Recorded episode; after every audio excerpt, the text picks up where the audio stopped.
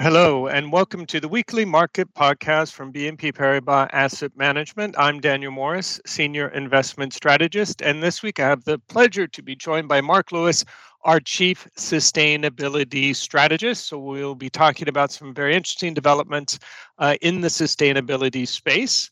Before we do that, a quick update on what's been going on in the markets, economic data that we've had recently, outlooks, and in general, certainly in the equity markets, also in high yield, we generally see a continued bit of nervousness. Reasons for that in Europe now, the risks of renewed lockdowns.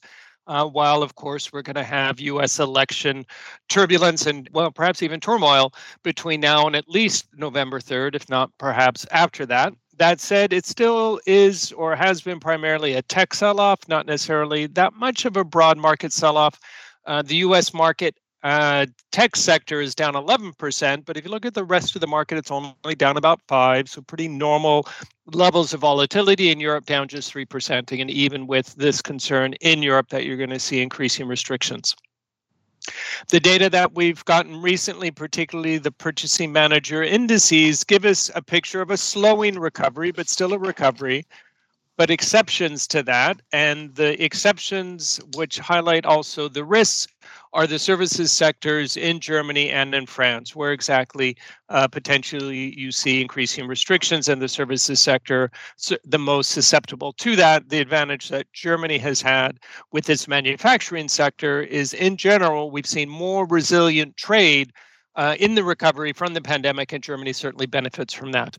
One other thing that you may have missed, uh, really quite uh, surprisingly strong data from the US in the housing market. So we don't want to ignore uh, the support to the US economy from what is really a quite buoyant housing market, supported by, of course, low interest rates, uh, but really just maybe some of the longer term impacts from the pandemic uh, as people think quite carefully about where they live the other moves that we've seen in the markets that uh, have been notable, uh, pretty strong jump in the dollar. And that's not just been uh, only against the euro, that's been pretty broad base, which does suggest it's perhaps just uh, a more broad risk off move, a bit of risk off sentiment, people looking for safe haven in the dollar. Uh, at the same time, you've actually seen gold sell off. And some people have actually tied that to the movement in the dollar. We think it's actually driven more by the movement that we've had in real rates, real interest rates, which have risen in the US as you've seen inflation expectations fall. So that's a dynamic, the correlation that we really see uh, behind gold. And so we really need to watch what happens with inflation expectations. And then finally, the other part of the broad investment landscape where you've seen uh, a bit of negative movement is in high yield, but honestly, pretty resilient given everything that's been going on. Uh, though certainly support from central banks, in particular the Fed, uh, is a pretty strong reason for that resilience that we see in credit in general. Okay, so now let's turn to our main topic for the week. And Mark, uh, I noticed that the European Commission announced plans last week to target a 55% cut in greenhouse gas emissions by 2030 as part of a broader European Green Deal program aimed at reaching climate neutrality by 2050. Right. The question is, do you think this is realistic? Yeah, hi Daniel. Well, I think uh, my the way I would answer that question is really um, in, in, two ways. First of all, um, there's the broader philosophical question: Is it realistic not to try to get to net zero? When you think about um, the news we are confronted with now on a on a weekly basis. It's hard to think of a week this year where there hasn't been a major natural catastrophe story.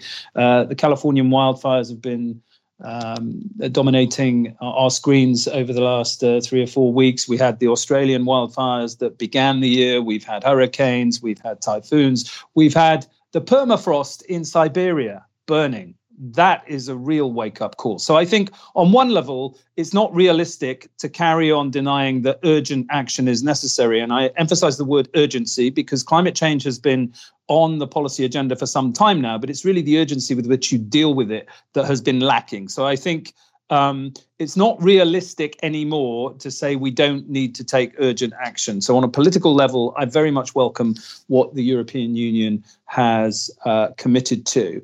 And then on the, uh, of course, the 55% target for 2030 is a staging post to net zero emissions by 2050.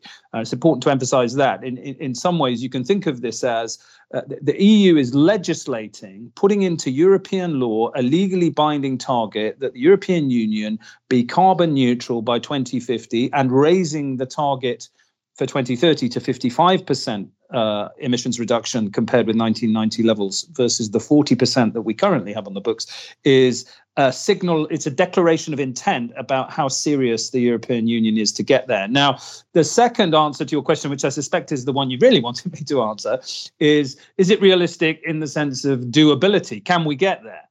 Um, I think 55% by 2030 is definitely doable um, in the sense that we're already decarbonizing the power sector in Europe very quickly. And the uh, one wouldn't want to emphasize it in this way, but the one of the uh, impacts of the COVID pandemic, the long term structural impact, I think, is going to be a structural change in a number of um, behavioral patterns, uh, for example, commuting to work, air travel, and so on. This is this is going to have an impact on emissions structurally, not just this year or next year, I believe. And at the margin, that will also help Europe get to the target. Uh, I'm not saying that's how we want to get there, but clearly, realistically, it is going to have an impact on on emissions. Uh, but more importantly, I think um, the cost of renewable energy technologies is falling all the time. Spectacular reductions over the last decade, but the, the costs are still falling. You've got battery technology, which is the the key to the whole thing, really improving. Because I say it's the key because it it provides uh, the storage optionality that we're going to need if renewable energy is indeed going to be able to decarbonize the power sector completely. And one other recent, very interesting um, component of the EU decarbonisation strategy is the green hydrogen dimension to this. In July of this year, so two months ago, the European Commission published a green hydrogen vision for 2050, and again with a staging post to 2030. And green hydrogen is going to be very important because there are some parts of the European economy and energy system that you won't be able to decarbonize via renewable electricity alone. So, scaling up green hydrogen is going to be a very big story over the next decade. Um, and I think uh, we know how to do that now. We have a template. We've we've successfully geared up, scaled up renewable energy over the last decade, frankly, in a way that very few people thought possible 10 years ago, certainly 15 years ago. So I think we have that as a template in terms of how we scale up other decarbonisation technologies. So I think it is doable and I think it's vital and I think it's urgent. Now, I'm going to ask how this relates to the EU carbon market. Now, perhaps for some of our listeners who are not particularly familiar with it. So, maybe first question could you explain a bit, give a bit of an introduction for those people that aren't familiar, and then help us understand what the consequences are of these changes? Sure. So, the European carbon market is a cap and trade emissions scheme where uh, 50% of the European economy is currently covered by an obligation to surrender one allowance permitting you to emit one ton of CO2 for every ton that you that you emit. Um, the sectors covered by the EU ETS, the European Emissions Trading System, are the energy intensive ones. So power generation, steel manufacturing, cement manufacturing, oil refining, pulp and paper, etc., and aviation uh, is also included. Um, what you do is you you the, the, regulator sets a cap on emissions, and that cap declines over time, and um, then the price of the emissions allowances in the market, the cost of pollution, if you like, is set by the interaction between supply and demand. And as the quote as the allocation of allowances declines over time, the expectation, other things being equal, is that the price would rise. Of course, it will depend on the level of emissions, and COVID has had a big impact on emissions uh, this year. But we have this more ambitious target that is being set uh, to come to the second part of your question, Daniel. Um, if you're increasing the uh, ambition, the level of ambition for reducing emissions to 55% on an EU wide basis by 2030, compared with the current target 40%, clearly what that means is you will have to tighten the cap in the EU ETS quite substantially. And that will mean there will be fewer allowances available to the companies that have this obligation to comply with to submit one allowance per ton uh, emitted. So um, you're tightening the supply effectively, and you're tightening it uh, pretty uh, pretty uh, significantly. Um, other things being equal, uh, that means you, you would expect prices to rise. Now, of course, also depends on what happens to demand between now and then. And we've had this hit to demand this year from the uh, COVID um, crisis.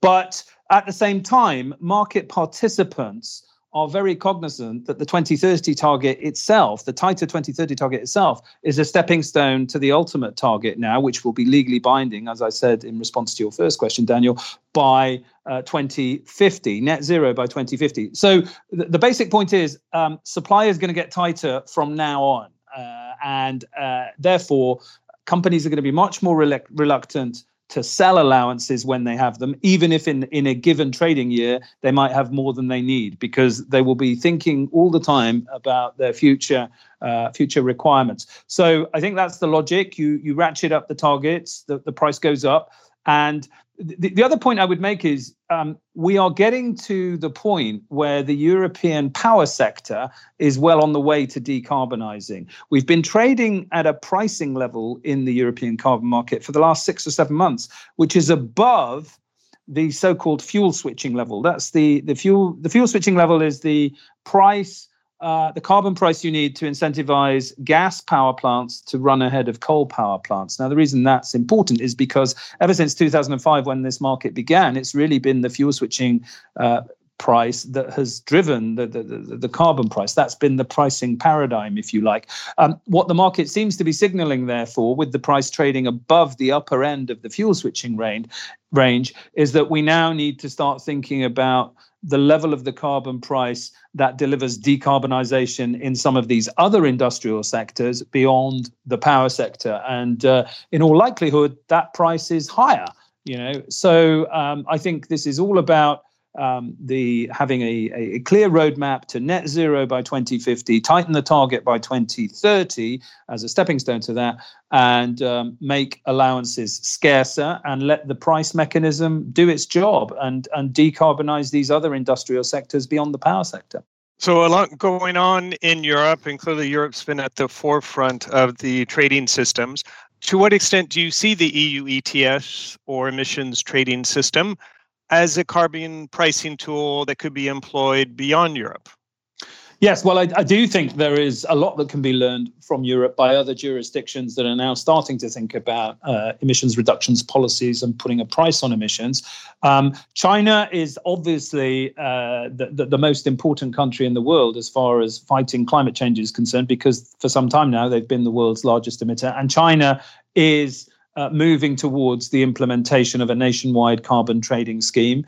Um, and we don't have final clarity on exactly when that will be introduced. They do have a number of pilot schemes in some of the uh, country's regions already, but really it's the nationwide scheme in China that I think uh, everybody is waiting for. But I, am pretty confident that will happen over the next uh, two to three years. Uh, Korea has already got one. Um, California has got a very comprehensive one. California, fifth largest economy in the world on a standalone basis, uh, already has an emissions trading scheme that covers more of the economy than the European one does. It covers about 85% of Californian emissions, already includes some of those sectors I mentioned a few moments ago that the European scheme does not yet include, such as transportation and buildings. Um, so I think there's a lot that can be learned by other jurisdictions from Europe, but Europe is also learning from California, I think, in, in terms of how to include include some of these other sectors. So the whole world really uh, needs to think much more seriously about pricing carbon.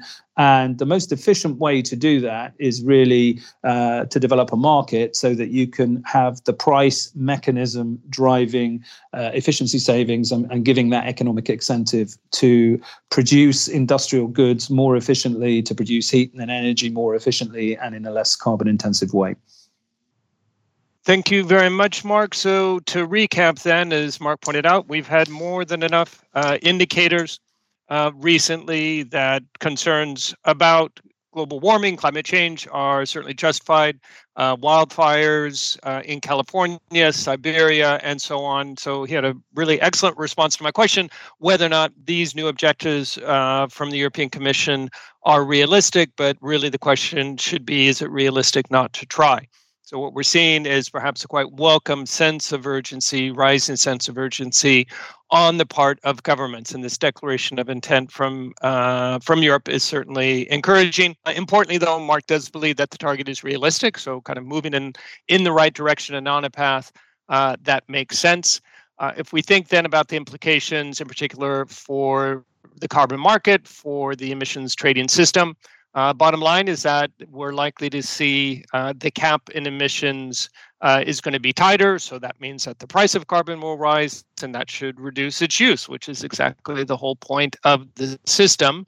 And encouragingly, we're seeing signs that China is moving towards a nationwide carbon trading scheme.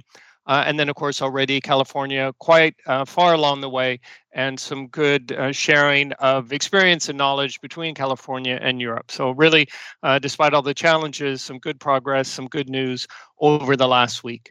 So, that's it for us this week. Thank you very much for joining us. If you have any further questions, please do not hesitate to reach out to your BNP Paribas Asset Management contact.